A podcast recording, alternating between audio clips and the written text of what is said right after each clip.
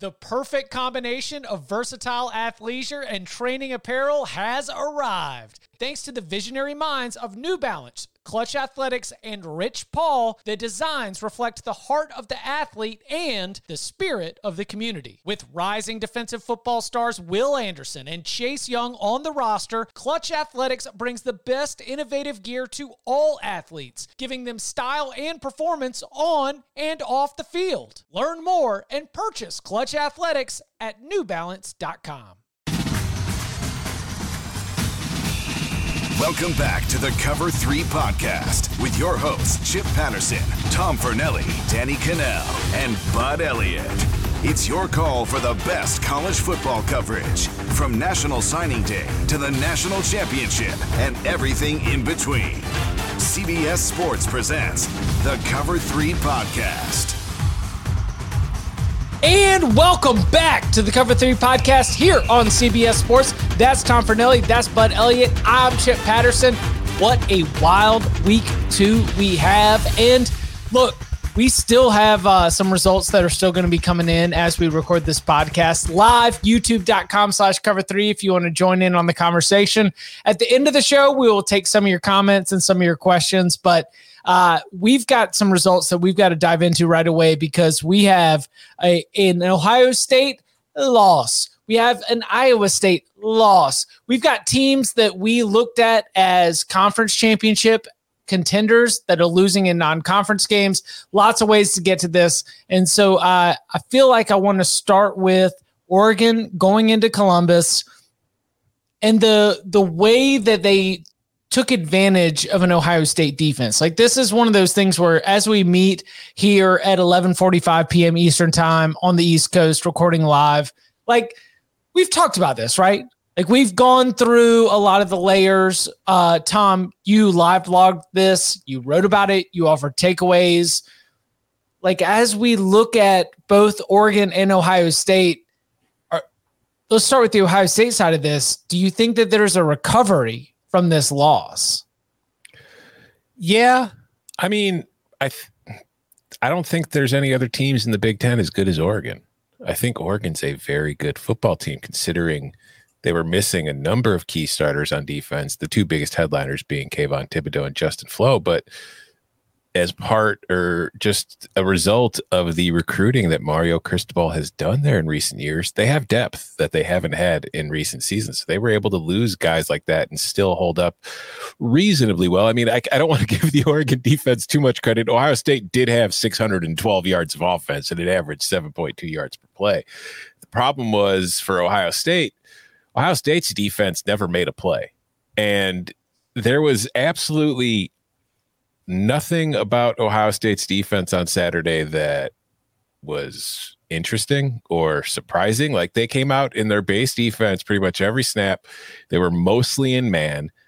And Oregon found a few plays that worked. Joe Moorhead, the offensive coordinator, found a few plays that worked, and they kept going right back to it. And Ohio State refused to try to change anything up until the fourth quarter.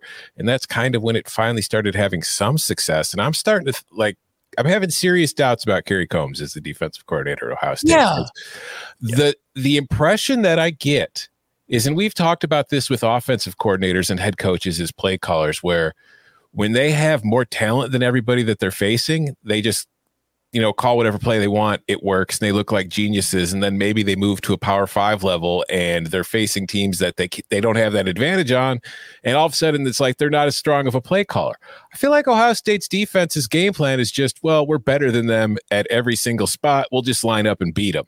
Well, I don't want to like jump in right now, but Tom, because you were live blogging this, I want you to like check me on this. Okay. JTT didn't come in. He was not a starter, correct? Uh, no.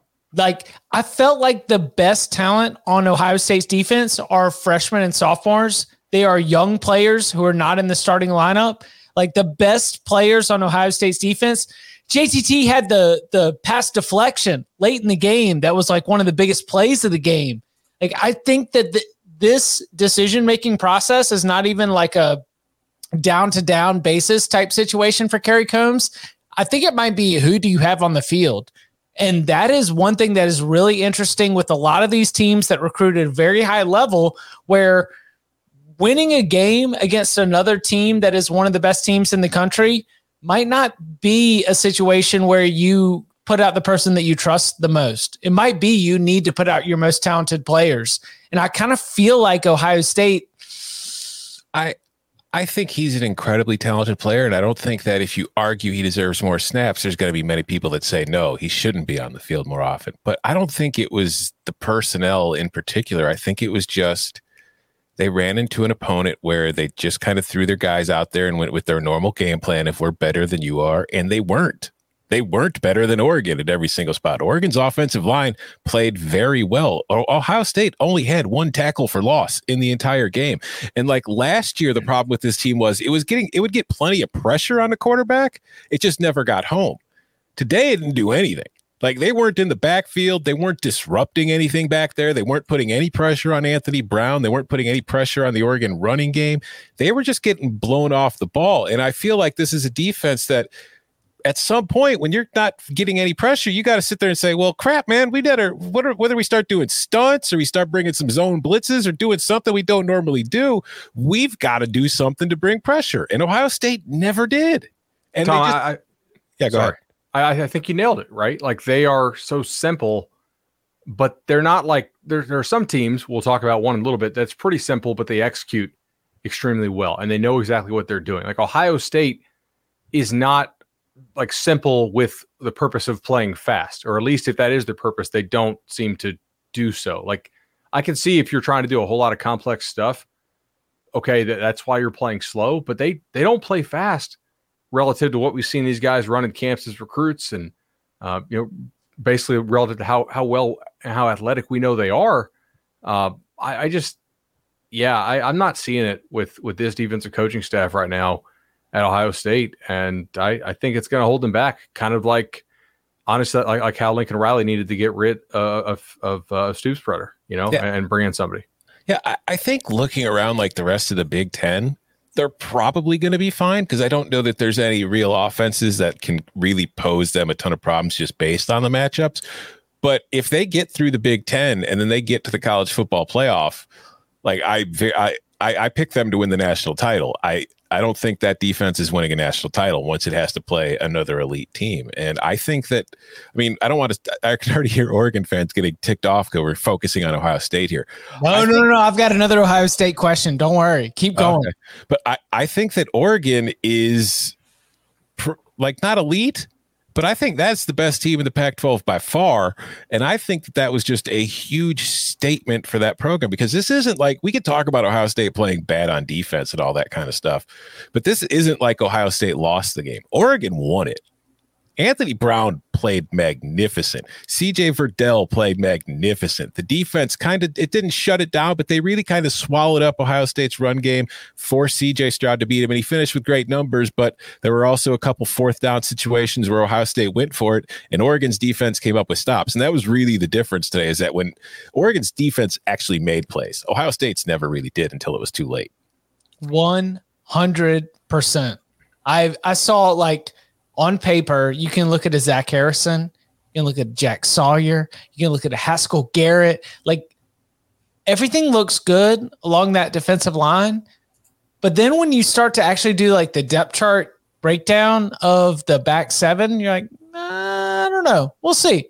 We'll, we'll we'll see how that group does.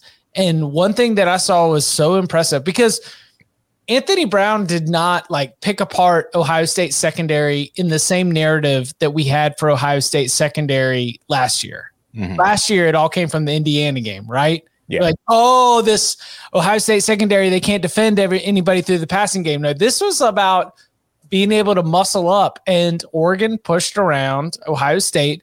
And even on the defensive side, so in the first half, I saw Oregon's defensive line put a lot of pressure on CJ Stroud and get a lot of advantage against this Ohio State offensive line. Then in the second half, like a little bit of let up, but when it came time for those like key situations in the fourth quarter, it seemed like the Oregon defensive line still bowed up and found ways to get wins. And when we were putting Thayer Munford on our All American team for our CBS Sports like preseason team, and then he gets a holding call late in the game.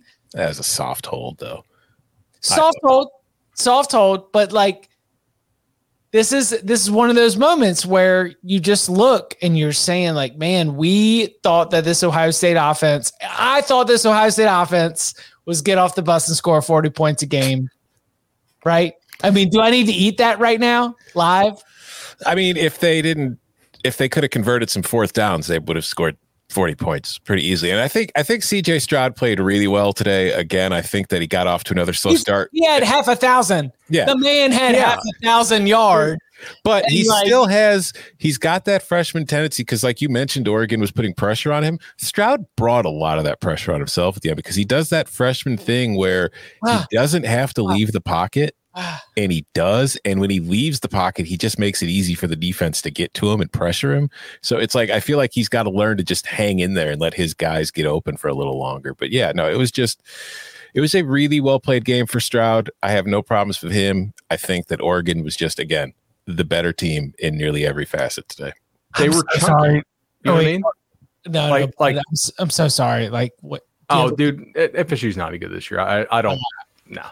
Okay. after watching Notre Dame against Toledo, I, I was like, okay, yeah. um, look, I, I thought Ohio State was chunky, right? Like they, we knew they were going to be explosive, and they did have explosive plays, but on a down to down basis, particularly on some of the more le- you know leverage downs, two of five on fourth downs, what six of fifteen on third downs, uh, and they had thirty two total first downs. They did a really good job of moving the ball. They just they didn't convert. I I'm not really worried about Ohio State's offense all that much because I, I, think TreVeyon Henderson's a stud and Miyan Williams is good, and I I think that offensive line will, will keep getting better.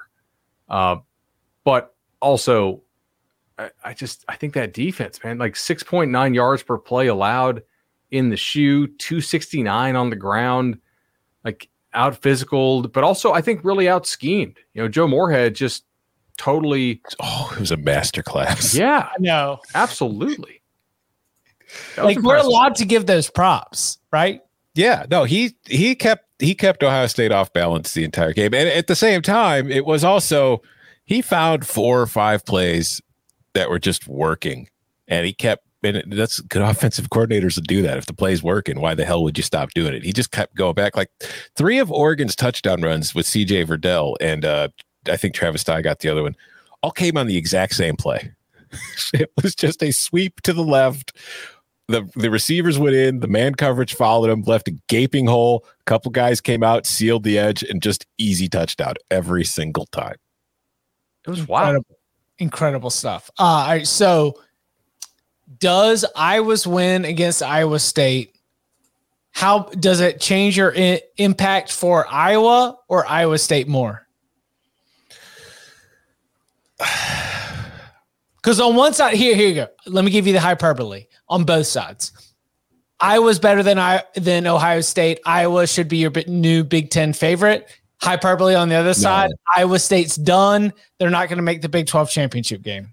I didn't think Iowa State was going to make the Big 12 championship to begin with, but then Texas lost to Arkansas. So now I have no idea who Oklahoma is going to be playing in the Big 12 championship. Now, I, I I think Iowa is the best team in the Big Ten West. I wish I could go back and change my pick from Wisconsin to Iowa there. But as far as Iowa State, I don't think it changes that much at all, honestly, because this is a team that has lost to Iowa, of what, now six straight times. And we've seen them get to the Big 12 championship regardless. I, I, I think that this is still a team that, when it comes to playing a conference, could prove to be the second best team. It's just I think that if you were an Iowa State fan flirting with the idea of a playoff berth, you've got a really kind of cold shower through the first two weeks of the season.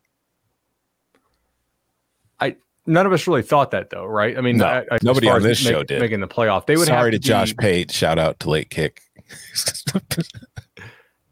I I do want to. If I'm going to rip Rutgers later, or just say I don't, I don't really buy into Rutgers, you know, um, I kind of need to do the same thing for Iowa now. Uh, 173 yards total, and, and and they win the game by 10. Uh, look, I I bet Iowa. Uh, did I have the wrong team? I, I don't think so necessarily, but like certainly on a down to down basis, you know they weren't like that much better than, than Iowa State, if at all. Just critical turnovers for for Iowa State were really the difference in this game. Four. Um, yeah. Also, I mean, what one one pass over 25 yards for, for Iowa State, I think, the, the 49 yarder. before the half. It was uh yeah, they had one the what they had a 49 yard pass and they had, the next biggest play was a 23 yard pass. Yeah. When the game was over late in the fourth quarter. No, there was never a doubt. There was yeah. never a moment when Iowa State was moving the ball on offense and it felt like it had an advantage. Like we are talking about one of the best defenses in the country. I don't think that that is being paid enough attention like we're like, oh yeah, it's another Iowa Iowa State low scoring game. Like Iowa won. They had a couple turnovers. They figured out a way to get a bunch of hidden yards with the interception returns and good special teams play, which is all true and all very Iowa and all very Iowa Iowa State. But at the same time, I still think we have to like pay credit to something that is a carryover from last season and is a carryover from the last couple seasons is that this just might be a nasty like capital N nasty Iowa defense. So it, it, very well could be, and I think it is a very good defense. It's just it's still going to be interesting to see what happens when they're not getting two pick sixes or forcing four turnovers, and they need their offense to put together a game or a drive to win for them. And I mean, at times, like I, I, I like mentioned this, missed in, field goals. You know what I'm saying? Yeah. Like, like, there were like drives right. that Iowa State had that were successful when you got into scoring position and then you get a stop mm-hmm. and then you leave it to a field goal and ends up being a missed field goal. That is a defense win. Yeah, for sure. But it like if Iowa's going to be, it's they're going to lose at some point unless they get better on offense. Period. Yes. You, you, don't think they can stay going uh, 173 yards total and uh, 106 yards through the air? You know, but I think that at 2.9 yards per play, they're probably in danger. But if they get up to 3.3, they're going to be dangerous. Uh, yeah, I mean, look, this was definitely a rock fight, right? Yes. Uh, so the turnovers and some of the special team stuff, they sort of matter more when all our, all other things are, are equal. And you could say Iowa State outgained them by 163 yards or 166, whatever. Like that's that's fair. They did, but they still only had 339 yards. It's not like they were running up and down the field on these guys. Part of it was in sort of like pseudo garbage time ish. And I thought this is weird to say, but I, I, almost think Iowa was more physical in this game, despite the fact they really didn't move the ball like at all. I would not contest that. I mean, they're just uh like I, was Iowa State needs somebody explosive on that offense because there's just there's no fear on that. Like if I'm a defensive coordinator, said it all summer, Tom. You said yeah, it. I said yeah. it. We all said it. There's just there's nothing to be scared of. Like they're solid, they're well coached, they do they do things well, but they've got to put together long drives, and it's hard to do that consistently. Mm. You know, the other thing is we look at the yardage disparity here and I knew Iowa State had more yards than than Iowa did, but 15 plays for 135 of those came on the final two drives when mm-hmm. it was mm-hmm. basically kind of garbage time. Like I, Iowa was going to let them have that as, as, long as they took some time off. The Iowa, yeah, Iowa was just like in a cover four shell for the most part in those two drives. Yeah. So how much panic do we have for Texas? I mean. This is a team that goes on the road as a seven point favorite. We're all on board thinking that all gas, no brakes is still going to work in Fayetteville, that Arkansas it, with KJ Jefferson is not going to really intimidate us. The six and a half, seven point spread is disrespectful to Steve Sarkisian and everything that we've seen from Texas so far. 40 to 21 is the final as Yes, sir. Parker and Chase are in Sanford, so let me do it one more time, way louder than I than I would ever do on another instant reaction pod. Yes, sir. um, like dominant, dominant from start to finish. There yeah, was I, never a doubt. They never trailed. It was never in doubt. The Razorbacks take care of business. I talked all that smack about how Steve Sarkisian was coming out on the microphone talking about like, hey, this is an SEC mentality. This is an SEC environment. We can't wait to be SEC when Texas goes to the SEC. This is going to be a statement game for Steve Sarkisian. Woo, boy. Yes, sir. See, I think you're asking the wrong question. The question isn't should we be worried about Texas? It's are we ready to talk about Arkansas being the second best team in the SEC West? Nah. To convince me. Did convince you see A and M on the road today against Colorado? Did you see LSU? Have you seen? Oh, I I don't know, man. Hey, hey, I got you. I got you. I got you. that was just a really impressive performance by Arkansas. That defense, like, I don't know where I would put it as far as like the talent level, but they play mean. They play hard. Everybody on that defense is going a hundred percent the whole time, and they were up in Texas's ass. It was just really fun to watch, aside from the fact that we had the the lock on Texas, so we lost that. But once you got past it, I was just sitting back and enjoying it. And I, again, Sam Pittman, if you're listening, I'm sorry for doubting you. I'm sorry. I'm back on the Hogs train. You know, you, you get a young quarterback in, in Hudson Card, wants to push the ball, create explosive plays. Arkansas doesn't really allow that. I thought he would do a better job of hitting stuff underneath. I was wrong about that. I, I really thought he would, and just you know, wasn't able to. They they did a decent job on Bijan Robinson for the most part, and Texas defense. Uh, that was a question I think we talked about on the Locks Pod coming in, right? How would they handle a different challenge, uh, a team that could actually chuck it around a little bit? Although KJ Jefferson, really not a good thrower of the football for the most part. Uh, they they ran all over him tonight. So Texas defense definitely has some considerable questions going forward. I don't hate it. Uh, you know, like I, I, don't I don't hate my over seven and a half on Texas still after seeing some of the other Big Twelve games, but yeah, um, yeah, like they're they're not uh, they're not there yet. So there's a lot of comments right now, and I understand that so many of the listeners of this podcast, like I'm I'm not being cocky. Thousands of listeners of this podcast are going to be getting this on Sunday and not dealing with it live. But if you are watching live on youtube.com slash cover three, as a lot of people are. A lot of people want to know if Bud has realized that Florida State has lost. Oh, I watched it live while I was talking Ohio State. Okay. Go, go back and check the tape, see if you can figure out the. Uh, the I saw it. Yeah. Yeah. um, that was some pretty shitty tackle or poor tackling there on that end sequence. Now, look, they're they're not any good. Um, you know, we'll we'll see if, if they can bounce back. Probably not uh, against Wake, but uh, yeah, I, I I don't want to put out a whole show that's just hey, a, a, team that with a five and a half win total loses to an FCS team. Like we could talk about it, I guess, but I kind of thought people wanted to talk about like better teams. Danny's watching us right now live and crying. yeah, has Danny texted us yet?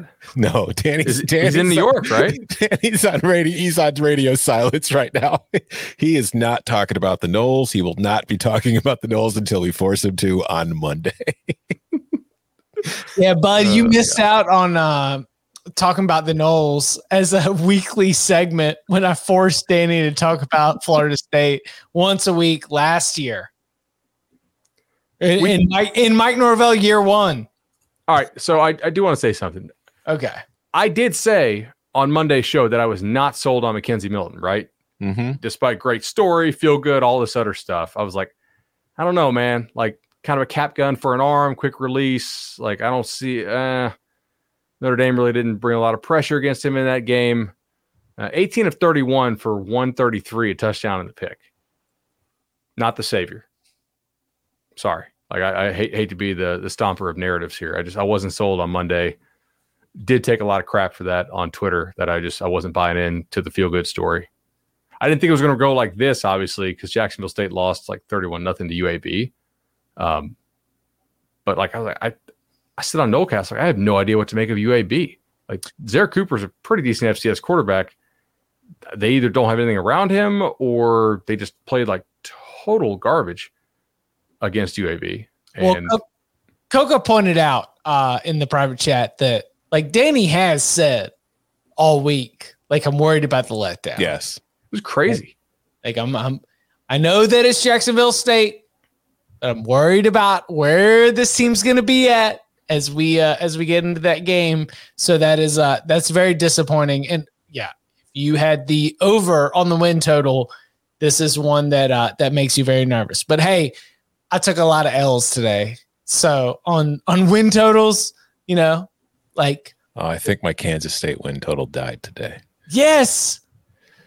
Scott, we don't know what the injury is yet, but based on the reaction from Chris Klieman and just the way he was talking about it after the game, I think think we might have seen the last of Skylar Thompson this season. Oh, really? Yeah, yeah. Uh, I, I, I missed that one. I wasn't live betting that one. It was it was a non-contact knee injury, and there there are images of Klieman just on the field, just like on his knees, just looking. Yeah. Would it be a five or five and a half? They were at five, five and a half. half. And I mean, they won, but it's just they nearly lost to Southern Illinois after Thompson left the game and Will Howard had to come in. So I'm I'm not optimistic about the Wildcats. And that again, the, going back to what we were talking about with Texas and Iowa State in the Big 12, that's another reason why I, I still think that Texas could be okay in the Big 12. I still think Iowa State could be okay in the Big 12 because we've seen some bad performances from those teams this last week or two. Spencer Sanders is bad. Are we able to say that out loud now? I I think we can say that, right? I mean, I feel like it's been a year and two games now. That. I feel I'm like testing that against. Uh, I know I'm testing that against like a live audience on YouTube, but I'm testing that against trusted friends. And I feel like if it was like a false statement, that the two of you, who I love and respect, would blow back at me. And so, uh, Spencer Sanders is bad. What you got to say? I mean, he was great that freshman year with Tylan Wallace, and it has not been very good since. Like there was a lot of you know potential. There's a lot of maybe progress to be hoped for, but he I had I one sick throw. All right, so he had one good throw where like someone was right in his face and he delivered it like on the mark, mm-hmm. but it was after he had also just thrown an interception. Who, There's who no anticipation. Yeah, yeah. Who could have foreseen Oklahoma State Tulsa becoming like the new El Clasico in Oklahoma? It's like Oklahoma's version, the Dust Bowl version of El Clasico. Yeah. I want any bar. You be with Iowa State being Oklahoma State and the fact that so Tulsa's Iowa or Iowa always wins. I am just saying it's it's not a low score. It's not a it's not a high scoring fun game. It's not the typical kind of Oklahoma State performance we used to see, but that's been the case the last couple of years, and that also coincides with Spencer Sanders at quarterback. yes. Um. All right. So there were a lot of significant quarterback injuries throughout the day. Bud, which one stood out to you as like some of the most significant when you like start readjusting after this week? So I, I, mean, I think there's two there's two big ones. We, well, I, I guess I, have totally forgot about Scotter. So three. I'll, I'll take Haynes King. Uh, to to see him on crutches there, that doesn't seem like something that's going to be a, a quick return necessarily. And you know, we'll we'll see how that goes. But you know, Zach Calzada uh, has a huge arm, but doesn't seem to operate that offense very well. And that offense, for the most part, is a lot of you know shorter rhythm passes. It also kind of took A and M out of what they wanted to do in terms of playing up tempo. We talked about that on the Locks Pod. A and M in the spring had played up tempo. Last week they played up tempo. Today they decidedly uh, did not play up tempo. And I just I don't know. I think you need more of a playmaker at that spot or a guy who's a better player. I think like King. Not that not that King is an amazing quarterback, but you know, now if you're Alabama, uh, you you look around the West and you say, who what what do we want to work on each week as we prep for the playoff? Because I don't know who's beating them in the West. And I know Bama's not perfect, but like that that's a pretty significant injury as far as shaping the SEC. Mm-hmm. Um, I enjoy spending time with Michael Casagrande. I don't know what everybody else's relationship is with him, but um, I hate him. I've always hated him. Always will hate him. AL.com, Alabama beat writer. It's on site, Casagrande. At one time, a uh, rapid reporter, I believe, for mm. uh, for CBS Sports. Oh, you're going way back in the day. Yeah. So, uh, so Big House said this is as bad of a Alabama offense as I've seen in a home opener in 12 years. And they still cruised. Like, do y'all realize how much further ahead Alabama is than everybody else. And it's so funny because that has been the number one theme that I've faced through so many of my conversations about college football in the last like six to nine days is that these teams can get better. Oh my God, what's wrong with like this team? Well, you know what? They could get better. They didn't play well. They did this thing well. They did not do this thing well. If they improved this thing, they might be good. Because we're talking about the top 10 to 15 teams in the country. And the thing about this Alabama team and the thing about many Alabama teams is they just start out with like, I don't know, a three month advantage. And no one knows where that three month comes from, except from the fact that it's just Nick Saban and the process and the program and like everything else that you buy into and all of the Sabanization. Like, you just look at this Alabama team, and even as Nick Saban spends the entire week talking about all the things that are wrong, the squad takes the field and they win the game handily, and not just like by a margin that might cover the spread or might not cover the spread, but just the kind of result where you watch it and there's never a doubt, never a doubt.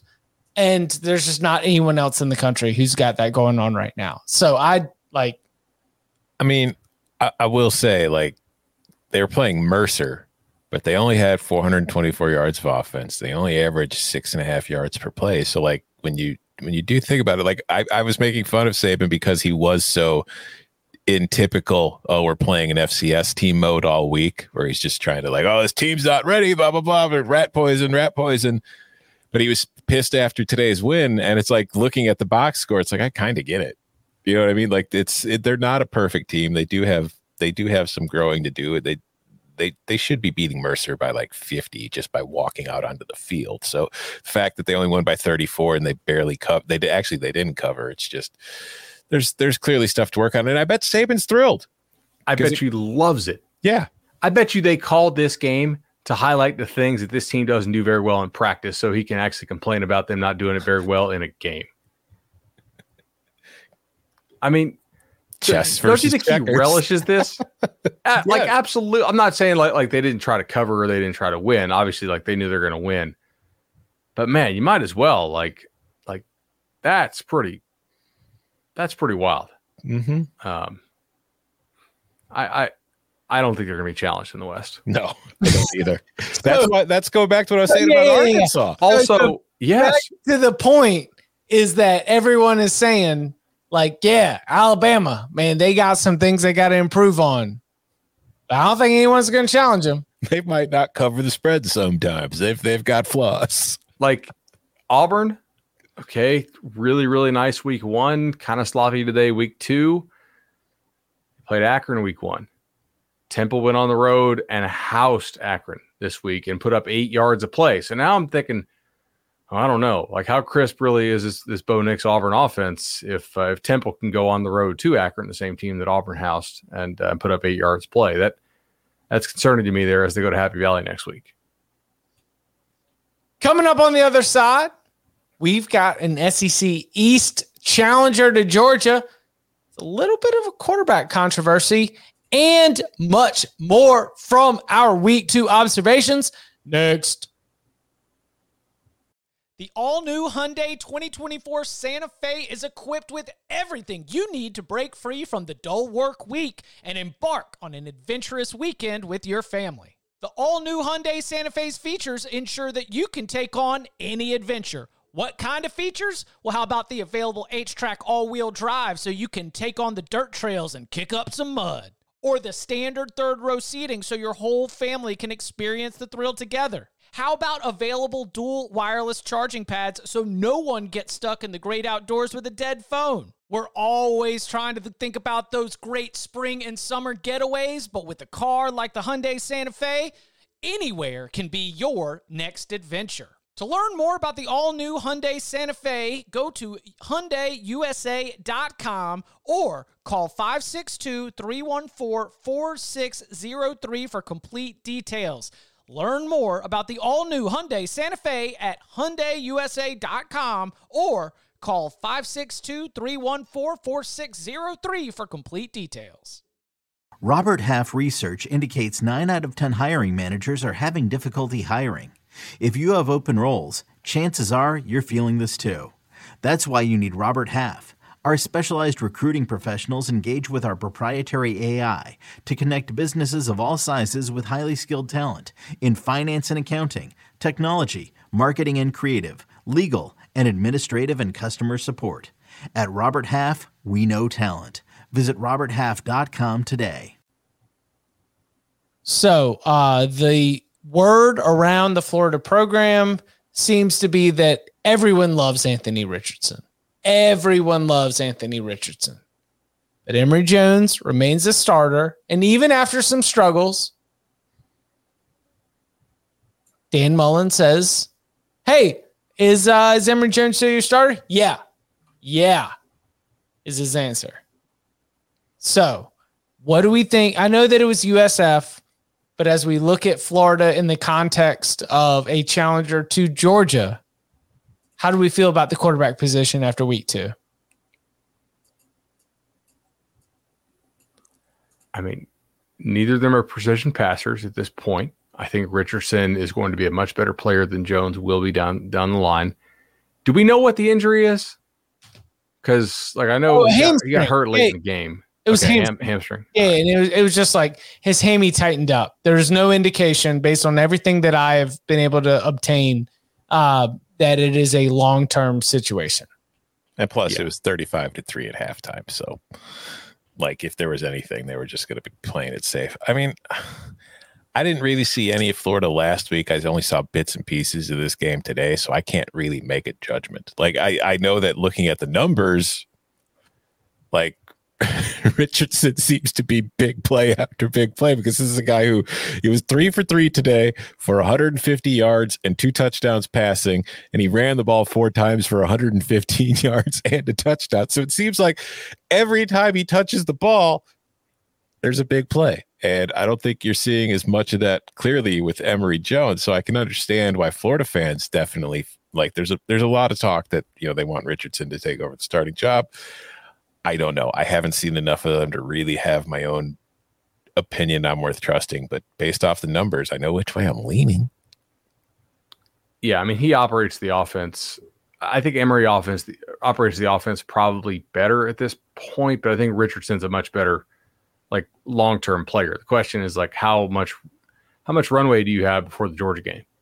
Because unless you can beat Alabama next weekend, uh, you kind of need to have all eyes forward on that. And – also like Kentucky may not be a gimme, right? Like no. that's that's gonna be an interesting game to juggernaut. go up there and watch. They they scored a whole bunch tonight, and they had what seven and a half yards play. Uh, should have had even more scores if Chris Rodriguez doesn't fumble into the end zone there. Uh, the one time, like they they look pretty damn good on offense. They're they're still physical enough on the run game. They we haven't lost that identity there at Kentucky. You know, like I thought that was something pretty interesting. I, I, I learned something about them this week because last week was ULM, and I thought ULM was just terrible, and they kind of are. Um, but like 341 yards on the ground, C Rod went for 200. You know, Will Levis is not a great passer. Like he's not super mm-hmm. accurate or consistent. And I think when Kentucky loses, it'll be because of that, because like he's not able to just bomb it over the top. Uh, but there's plenty of teams they can bomb it over the top with, with, with hard play action off that run game. And uh, you know, defensively, like they give up 28. That's that's okay if you actually have an offense now.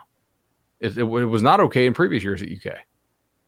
Yeah, he only. I mean, after like bombing the hell out of ULM last week. They only threw the ball 18 times today with Levis. It was more it was a much more run heavy approach. There's there was also the one play, it was like a third down and he was scrambling and it was like third and seven.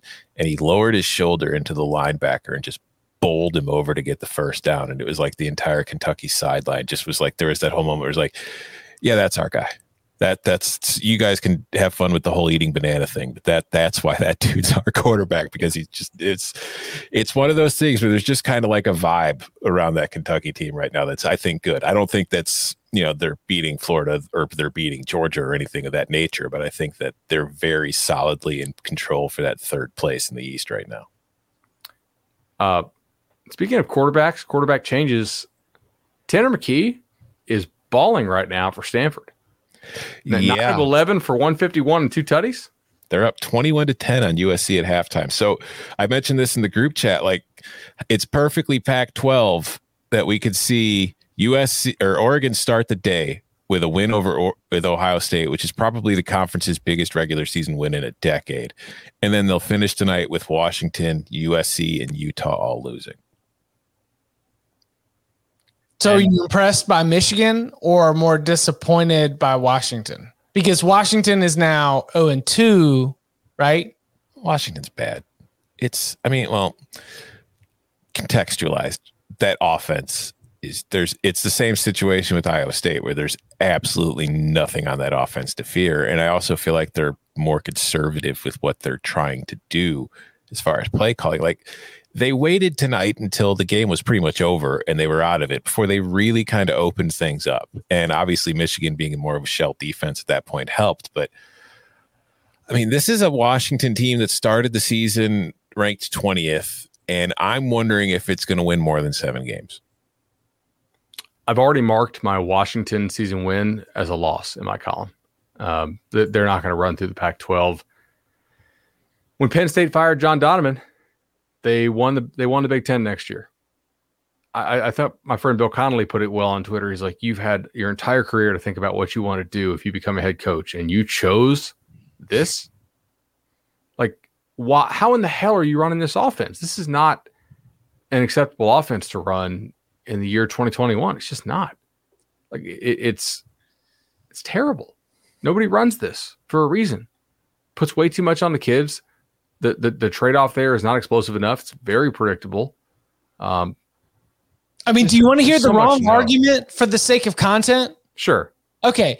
I have watched a lot of offenses be bad in college football in 2021 in the way they weren't in 2020. And one of my like early notes on my notepad is that for whatever reason, with the limited off season, no spring practice, no uh, you know, stricted fall camp. I felt like the offenses were ahead of the defenses. And I feel like in a very flip of that this year, I've observed through two weeks and, you know, still some games that are left to play as we're recording. Um, the defenses have have kind of had their strikes back, their empire strikes back moment. Like I, I think that where we saw the offenses be way ahead of the defenses in the pandemic year, I think that we've seen some defensive battles, and it's not just in the high profile uh, national broadcast games. It's kind of all the way down the line. I mean, it's just been even when there's points scored, it's because of special teams. Like there has not been a lot of offensive efficiency, offensive explosiveness in the level that we saw from a year ago. And I kind of think that that might be from there being uh, another year, another like tilt of the past the chalk theory and, you know, just um, some time for defenses to be able to prepare. So I just think that, you know, if if you are an offense that's kind of struggling a little bit or sputtering a little bit, I I will give you two more weeks before I bail on you entirely. I'm bailing on Washington's offense. Totally bailing. On. Oh yeah, that's fine. No shot. Speak this game though, the, the most funniest part is we're ragging on Washington's offense. Michigan threw for 44 yards. they're so wasting what? a pretty damn good defense. Like that's yeah. a nice defense, and they're just they're wasting it. Well, the whole were you did you have the uh the commentary on for the Michigan Washington game? Some of it, not all of it. So Oh boy. Blackledge, right? This is good. So they are pumping it up like, well, I'll tell you what, this is just like Harbaugh Stanford teams. Look at these tight ends coming in. Look at the way they run it with their running backs. Oh, Michigan's just like a Stanford team now. That's the narrative. The narrative is even though we're not explosive because we lost Ronnie Bell, which is the reason why Michigan was not explosive because they lost their best playmaker in the passing game. Now they will just roll out two tight ends and rotate a bunch of running backs and get a bunch of running yards and win games with that very good defense. The narrative will be that it's a throwback to Harbaugh Stanford teams. So just get ready for that. They had two dudes rush for over 150 tonight, Corum and Haskins. I, they are good backs. T or Mm-hmm. T. That's a good one-two punch. Mm-hmm. Yeah. T. um. Okay. So, what else do we have uh, on y'all's notepads? Notre Dame. Did you guys watch it? Uh, no, because I don't have Peacock. I think I think Toledo is going to win the MAC. that's that's my biggest takeaway. It's like, well, also like Florida State losing to Jacksonville State, and then Notre Dame just surviving by the skin of its teeth at home against Toledo on a app that a lot of people don't have. I just feel like Notre Dame might not be that good, and Toledo might be one of the better teams. I mean, Jack Coan was all right. I didn't see most of this game because. But Tyler Buchner played and yeah. had a touchdown pass. Yeah, but I mean that the touchdown pass he threw was like a seven yard pass that Chris Tyree then took, you know, 55 yards to the house. Okay. All right. So then I follow up with the next thing, which is uh I'm I'm the, the same little stunt I did on the early edge. Watch us on the early edge, 3 p.m on uh, the Sportsline YouTube channel, but uh, right off the dock, right here. Uh, Tyler Buchner debut didn't run the ball well for the second straight game. Yeah, that's my big thing. Notre, yeah. Notre Dame plus 100 yards, three turnovers. Yeah, they only averaged 3.4 yards per carry. Take away sacks, it was is 5.1, but still, they that's two games now where they haven't really found a lot of success on the ground. And if you take away Buchner's, you know, 68 yards, like they really like Kyren Williams only had 78 yards and 16 carries. And it was one thing last week when it was happening against Florida State. With unable to run the ball against Toledo, that's kind of sending up some red flags for me. Yeah. That was my big observation as well. If you've got two straight games where you cannot do the thing that you are supposed to do, which is dominate opponents at the line of scrimmage and run the ball with a running back room that I think is very talented, it's in trouble. They did lose some guys, offensive linemen from that FSU game who were being held out. I don't know how long they're going to be out. So like their, their personnel wise is down. That that'll be something to monitor as as we go through this thing, right? Um, but that's concerning if you if you if you have Kyren Williams and and and you have Chris Tyree and you're not able to really run the ball, uh, I think Toledo is on the Bud Elliott fantasy team, right? Mm-hmm, for yes. the for the cover three league, uh, which I'm going to need because I know some other picks really are not killing it right now. Um, Jacksonville State ULM next week, by the way, not to bring it back to Jack State. Game of the week, dude. If if they get that, I'm probably going to cash an under ticket on ULM. okay, so uh, we got to talk about NC State. Dude, holy cow. They come out, they are like dominating on the stat sheet. They have like 150 to 5 yardage edge. They don't cash anything in. And then it was like they just quit.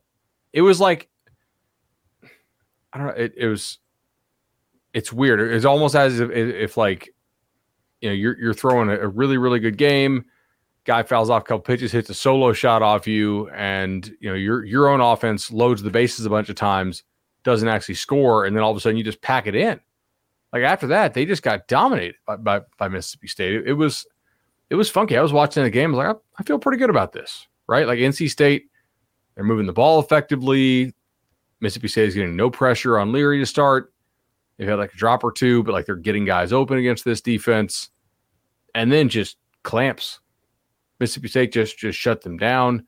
They couldn't hit hit anything explosively at all, and NC State's coverage started really suffering. That was embarrassing. I mean, can I get a a non local like it? You understand that this is a trend, right? Yeah. Okay. Yeah. Tom, do you know this is a trend? No. Um, like I mean, recently Kentucky the bowl game you can take it back to some South Carolina games. Like there's just this long history of going out of conference against a power five opponent, getting spanked, and just and like just not playing yourself, you know, just not playing your game and getting like getting out of position, getting behind the chains, making dumb mistakes. And then all of a sudden you look back at it at the end of the season and you say, that wasn't a good representation of who we were.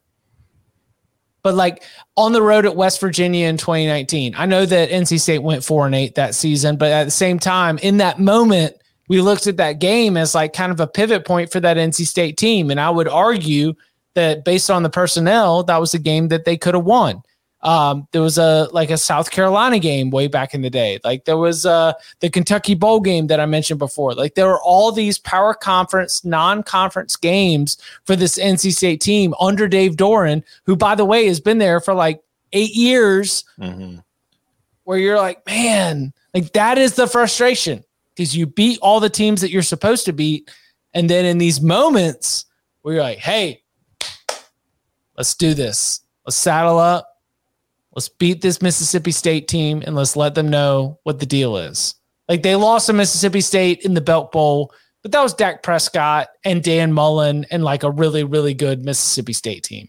But at the same time, for the Wolfpack, a group that we have talked about on this podcast as being higher than the win totals, as being higher than the odds, this is like a, a very cold shower in terms of uh, like this is what you are type moment. I do think it's a good win for Mississippi State, though. Okay, good. I'm glad you brought that up. I think that maybe this is a Bulldogs team that could be, you know, better than we thought. They they got off to that really slow start against Louisiana Tech last week. They fought back and won. And as Bud was mentioning, like the way this game was going early, this is a game that probably could have gotten out of hand for Mississippi State, but they held firm. They stayed in control and they took it over and they finished it. And I think that's a good job for Mississippi State. I and just going on the rest of the ACC, it's just it's been a very weird day in the ACC. Like obviously, Florida State loses, NC State lost that game. Miami nearly lost to App State, held on. BC kind of messed around with UMass. Virginia Tech beat Middle Tennessee, but that was kind of close. And then there was this one game. I don't know if you saw it, bud, but uh, Rutgers beat Syracuse seventeen to seven. I, I did I, a well deserved win for Rutgers. Solid fundamental game for them. Move the ball well on the ground. Actually, no. Uh, I, I let me pull this this knock. Rutgers wins and, and covers, and like at, at, some point this magic will have to stop. But I mean, I, am you know only after I keep doubling down against them. So Rutgers had 195 total yards. They had 2.7 yards per play on the day. Uh, Syracuse lost four fumbles and had one kind of ridiculous personal foul call against them, one which was also pretty deserved. Uh, no Dino drop tonight for us. Yeah, exactly, Dwight. Uh, so, I mean, like on a down to down basis, Rutgers continues to get outplayed in a lot of these games and just magic its way into it. They have a really, really good punter, um, which helps. Again, kind of like we talked about with Iowa and Iowa State, if you play in this sort of 2.7 yards per play range, but your opponent also doesn't really do a whole lot on offense, uh, Syracuse 4, 4.2, anything can happen. And those turnovers are pretty big because they're like the only way to flip the field as opposed to actually creating an explosive play. Uh, Rutgers on the day, their long, long plays per player 9, 11, 6, 3, 9, 7, 30, 11, 9, 9, 9. So uh, one guy had a play over, over 30 yards. Noah Vedral, 22 for 28 for 145 yards. so, like, we're all taking Delaware next week, right? Yeah. Delaware's a pretty good FCS team. They're 2 and 0. I bet you they're going to get like 20 something on the spread against Rutgers. I'm taking the Blue Hens. I think, I think, you know, Rutgers defense is a solid defense. Rutgers offense even though I really like coordinator Sean Gleeson, is pretty bad, you know. So um, that's that's problematic. Coke, can I say that on air? I, am reading that in the private. I just want to acknowledge that I'm seeing this in, in the private comments, but uh, um, I do want to bring it back to BC real fast because we talked about how they struggled as well, and I have the ACC recap on in the background, and this is a depressing as heck ACC recap right now. Like you got EJ Manuel with, with his head in his hands and they're trying to go through this like, well, Miami won. Oh, on the network. Oh, oh AC, Network right now is gold if, if you if you like absolute Schadenfreude. Um, but so Jurkovec, uh, or Jerko, how do we say Phil Jurkovec? Jurkovec. Why am I saying Jurkovec? Anyway, Jurkovec, uh, he left that game against UMass with a wrist injury, um, and didn't come back in. And then Zay Flowers left a game with some, some type of injury. I wasn't watching this live, by the way, uh, and he did come back in. But uh, if Jurkovec cannot play for them. I don't know who they oh, have next week. Trouble. Oh, they have Missouri next week. Yeah. Uh, they are not going to beat Missouri with Dennis Grosel. I don't know if Chip, you, you're an ACC guy. Remember Dennis Grosel had to play for a little bit? Yeah. Uh, like two years ago. I always said Grossel. I could be wrong about could that. Could be Grossel as well. I'm just mispronouncing every player on Boston College's roster tonight. Um, Boston College. yeah, uh, this is that's problematic because he is kind of their offense. And their defense isn't great. Oh no. Uh UMass scored 28 on him. UMass. Right. And it wasn't totally a fluky 28. I mean, they they had if I can find it here. I mean, to be fair, the Minutemen were extremely due. I mean, yeah, they like they had 20 first downs. They they rushed for 121. They passed for 214. I mean, it, it, that's that's a solid like that's not barely over 300. That's like 330 yards, guys, yep. from UMass. That's that's pretty solid. All right, let's. uh All right, before we get out here, let's do some uh some live viewer answers. SEC West power rankings on the spot. Everyone's going Bama one. Bama one. Arkansas two. A and M three. No, no, no, no, no, no, no. Who's really? got better Arkansas wins than Arkansas? Ole Who's got better wins? Power rankings. Power rankings are not resume rankings. No, but power. Did they they beat up Texas this week? That's the best team anybody in that division's beaten so far. All right, it's your power rankings. Continue. Alabama, Arkansas, A and M, Ole Miss, Auburn, Mississippi State, LSU. But LSU last. I mean, not really, but yeah. Are we assuming that King is out for for A and M? Yeah, they they did still win the game. Um, and what has Haynes King done as a starting quarterback? He was named the starter, but he also threw a bunch of interceptions in his debut, and then he got hurt. I, I, okay, look, I'm not saying the coaches always pick the right quarterback. I'm going to assume that Jimbo's picking the right quarterback here, which look doesn't always do, but because of how bad Calzada looked and how bad the offense looked when he was in, I think it's fair to give him the benefit of the doubt that King is probably a better player. Bama won. Uh, I kind of just don't want to rank anybody second, right? And just make like a huge tie for third and like a huge tie for sixth because I really don't feel like, like that. That using the number two is not really fair to the number one in this case because it, it implies that somebody is actually kind of close and, and they're not. I will say Ole Miss two. Um, shoot, I Arkansas. Uh, fine, Arkansas. Okay, yeah. like they, they, they, look good tonight, but I don't really buy that. Like uh, Tom, Tom is, is just you know, peer pressuring me here. Yeah, Tom's on Tom's on the influencer thing. I will say, no, I can't put Arkansas there realistically. Like Man, they did, they did haters. look kind of bad against Rice for for a good part of that game. I will go A and M because the defense. I'll go A and M three. LSU looked bad again tonight, especially offensively. So I guess I'll go.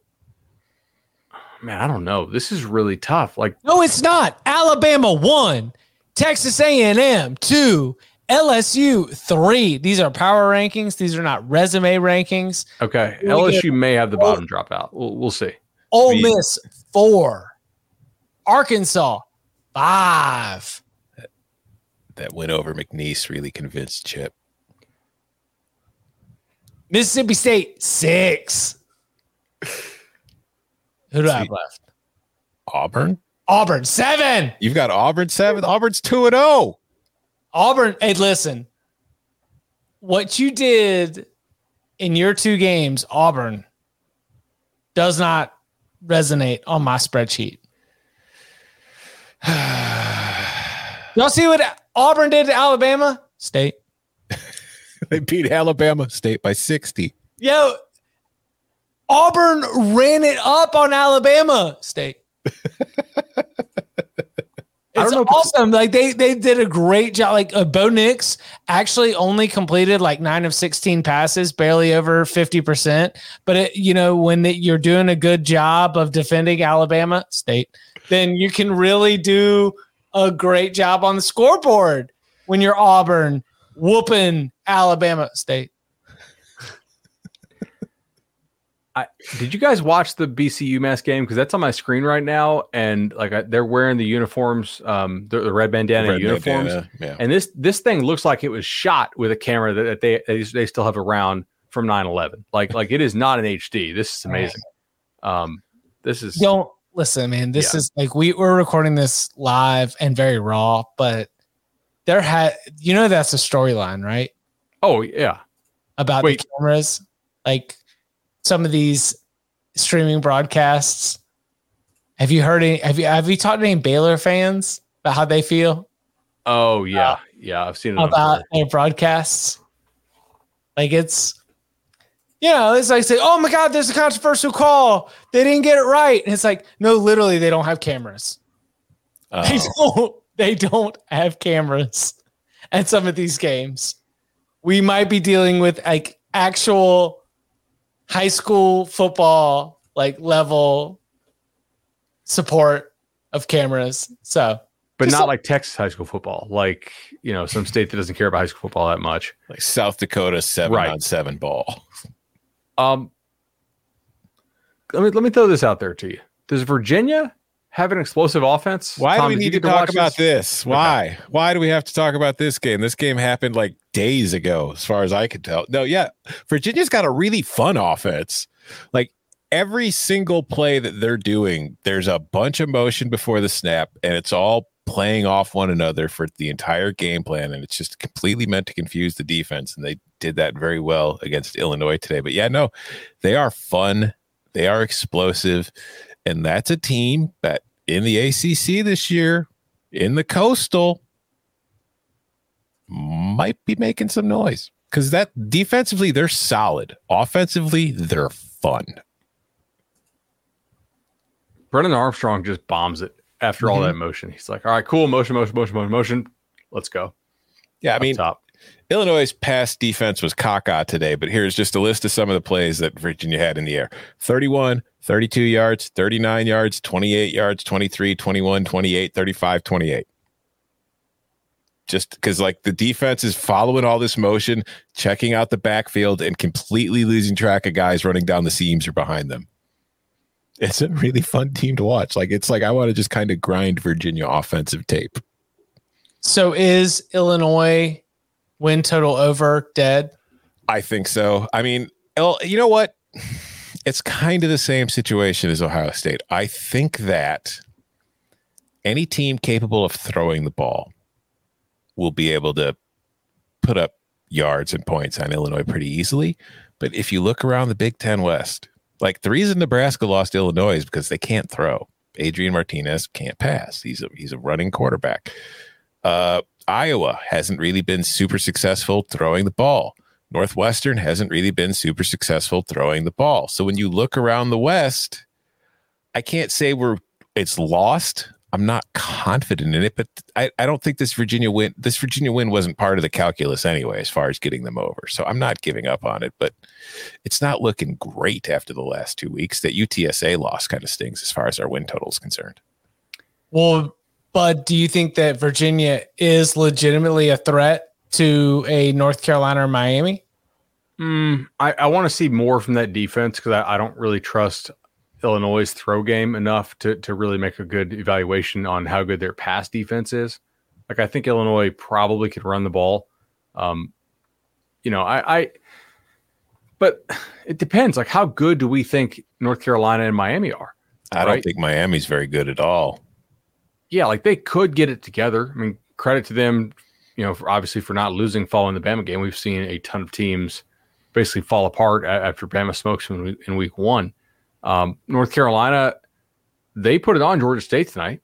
So, like that, I'm pretty sure they, they finished and covered that thing. So that that's That's encouraging for them. Um, but if those teams are more of that kind of eight and four, nine and three level with the right bounces, there's no reason why UVA can't get in that mix. Also, Vatech, same deal. Like they didn't play very well today, but they already have the tiebreaker over the Tar Heels. Uh, so it's we could go be going back to kind of like the ACC wheel of randomness thing. Question right here: What teams impressed you today, excluding the Oregon Ducks? Well, Vanderbilt, obviously, right? You know, start out, start to finish exactly how you want. Uh, and I, I love the shirt Tom's wearing. I got the hat too. Look, oh wow, that is cool. This hat took a month to get here from Nashville. Shout out to the Vanderbilt bookstore. I'm sure you guys aren't used to sending things in the mail to Chicago. So they're outgained like 320 to 100 to start the game. Like, well, this is pretty embarrassing. They like 1.8 yards of play. I'm like, this is this is like the worst Power Five non-Kansas category effort I've seen in quite a while. And uh, since then, completely turned it around. They just had an 81 yard punt return, which uh, may have gotten called back actually. But uh, now they're up on Colorado State, killing it. So shout out to the Fighting Spartans. Yes, for sure. Uh, teams that impressed me. I mean, I've talked enough about Arkansas, but Arkansas has definitely impressed me today. I think Mississippi State impressed me the way they held on to that NC State win. I think uh, who else? Uh, I we talked about Kentucky. I'm very enthusiastic about them heading forward. And other than that, I mean, there weren't a whole lot of super impressive performances. Like Georgia looked really good against UAB, especially without JT Daniels, but that doesn't really come as a shock because I feel like UAB is a team that, as good as it is, and as good of a program as Bill Clark has, that's what Georgia should be doing to UAB. So there weren't really too many teams that stood out besides that. Although right now, Stanford is definitely looking better after how porous it looked last week. San Diego State is putting it on Arizona and BYU beating Utah. Listen, I've been very like down on BYU. I've been talking about how I don't expect it to be very good. They beat Arizona last week and they're beating Utah right now. So maybe the Cougars are a lot better than I gave them credit for. Without a doubt. I think that uh, Colorado impressed me. And I don't think that Colorado is going to whoop up on anybody. And I don't think Colorado is exceptional.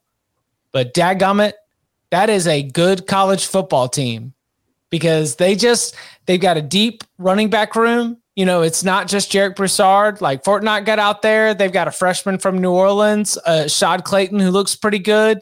They try to beat you up at the line of scrimmage. And I don't know, like they will always be limited by the fact that they don't have a good passing game and they don't have a good downfield passing attack.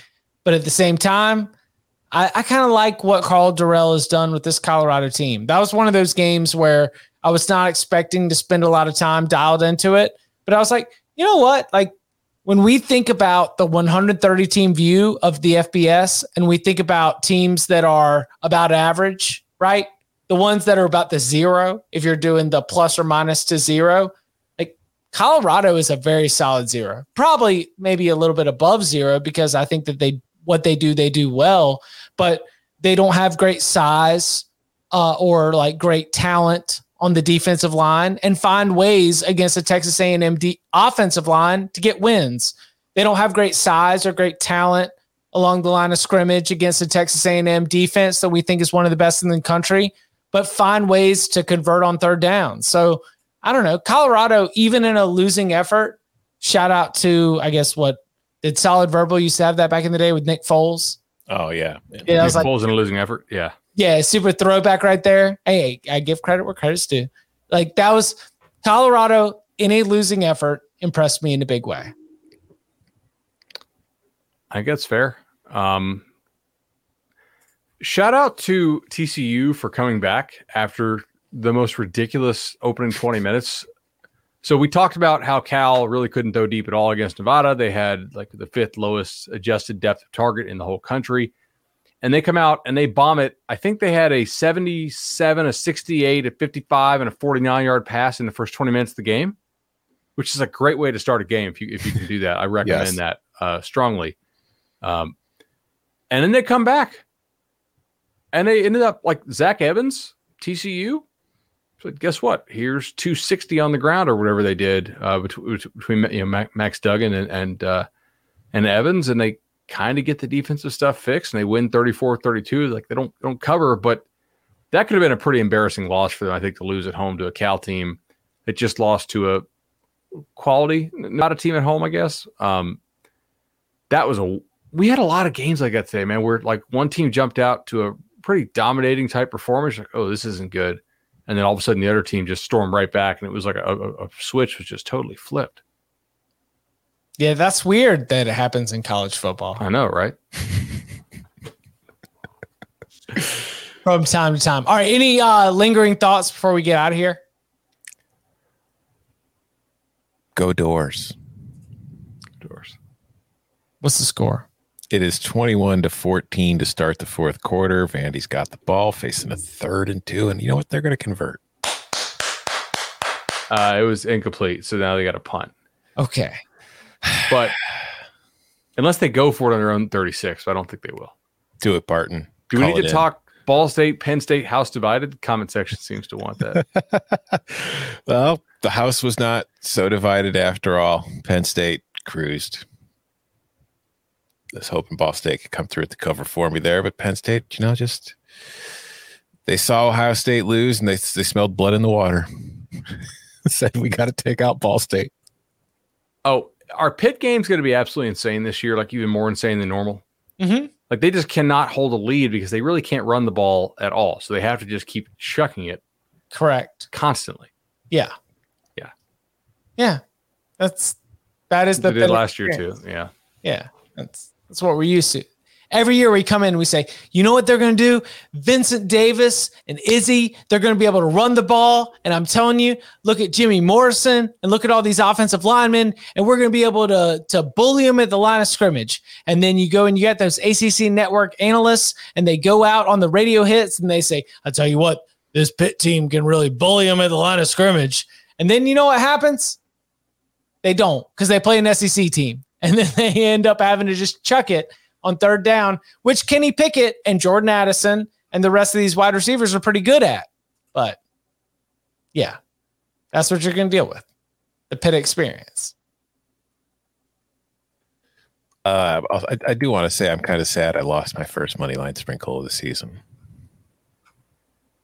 I'm now only four and one. Mm, what was it? Mizzou. Oh yeah, I was there too. Yeah, I, I like Mizzou there. Rutgers had a couple alternate lines today that really pissed or kind of made me made me angry. Um, East Carolina was up fourteen nothing. I had bet them minus three and a half, like plus two hundred. They they don't even hold on to win. Tennessee by double digits again, like plus two hundred shot. They're you know up fourteen, cruising to go up twenty one. Screw around, like, kind of mess around at the uh, at the end. Wait, Western Carolina plus 75 in live? No. what? Wait, no, there's the, the pregame line was 75? There's no way. No, it had to be live line, right? what was the final score? 76 0. Oklahoma got it. Sam, Sam Johnson said live bet. Yes. wow, that is that's a bad beat. West Carolina's the Catamounts? Yes. There you go. So I've you, never I've never fired a plus 75. What's the biggest live bet you ever fired? Probably plus 50ish. It won. Yeah. I, it, who was it was uh it was an FCS team. It was plus like 51. I think it was against Wisconsin like a couple years ago. I think the highest I LSU at Ole Miss on the live line when they had Burrow, and LSU was like, "All right, we're to let you run. You just can't throw it on us." And Ole Miss is like, "Okay, we're just to run explosively then every single time." Like the live over under was like 89 and a half. It's like, I got to go under here. Like it, it, it, I don't think they got the 90, but, um, losing plus 75 is a hard I mean, for Sam, I mean, hard, like, Sam, that whole, is tough. Yeah, this whole episode needs to be dedicated to Sam. I will say most books will not take enormous bets on FBS FCS live wagering. Like hypothetically here, if I'm pulling this up, there's no active games I can take right now. They're FCS FBS, but for We're memory, check pockets. We're not going to check the actual money involved. I mean, we, correct. we I'm just saying for Sam, I think we can all take comfort that unless Sam has a whole bunch of like ghost accounts, he probably didn't lose something with a comma in it on this because most places don't take that much on FBS FCS. So at least Every twenty dollars counts. Yeah. a- a- as we say, the R is for recreation. This is true. The R in ROI is always for recreation, as we discuss here on the Cover Three podcast. 75. Sooners covered. Congratulations. Okay. You can follow him on Twitter at Tom Fornelli. You can follow him at Bud Elliott 3. You can follow me at Chip underscore Patterson. We will be back live on Monday, 3 p.m. Eastern Time, catching up on all the headlines and uh, having some uh, recalibration after we got the new updated rankings and more. Gentlemen, thank you very much. Let's finish this Dores.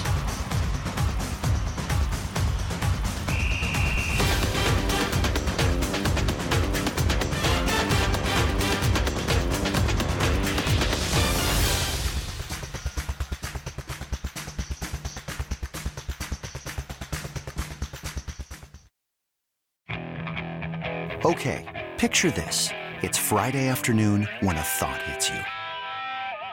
I can waste another weekend doing the same old whatever, or I can conquer it. I can hop into my all new Hyundai Santa Fe and hit the road. Any road. The steeper, the better. Because my all new Santa Fe is available with HTRAC, all wheel drive, so I can hit the trail without a worry in the world. Heck, with three rows and best in class rear cargo space, I can pack the whole family in with all our gear. We've got available dual wireless charging for our phones, so we'll never lose touch with civilization, and we won't lose touch with the primordial power of Mother Earth. So, which is it?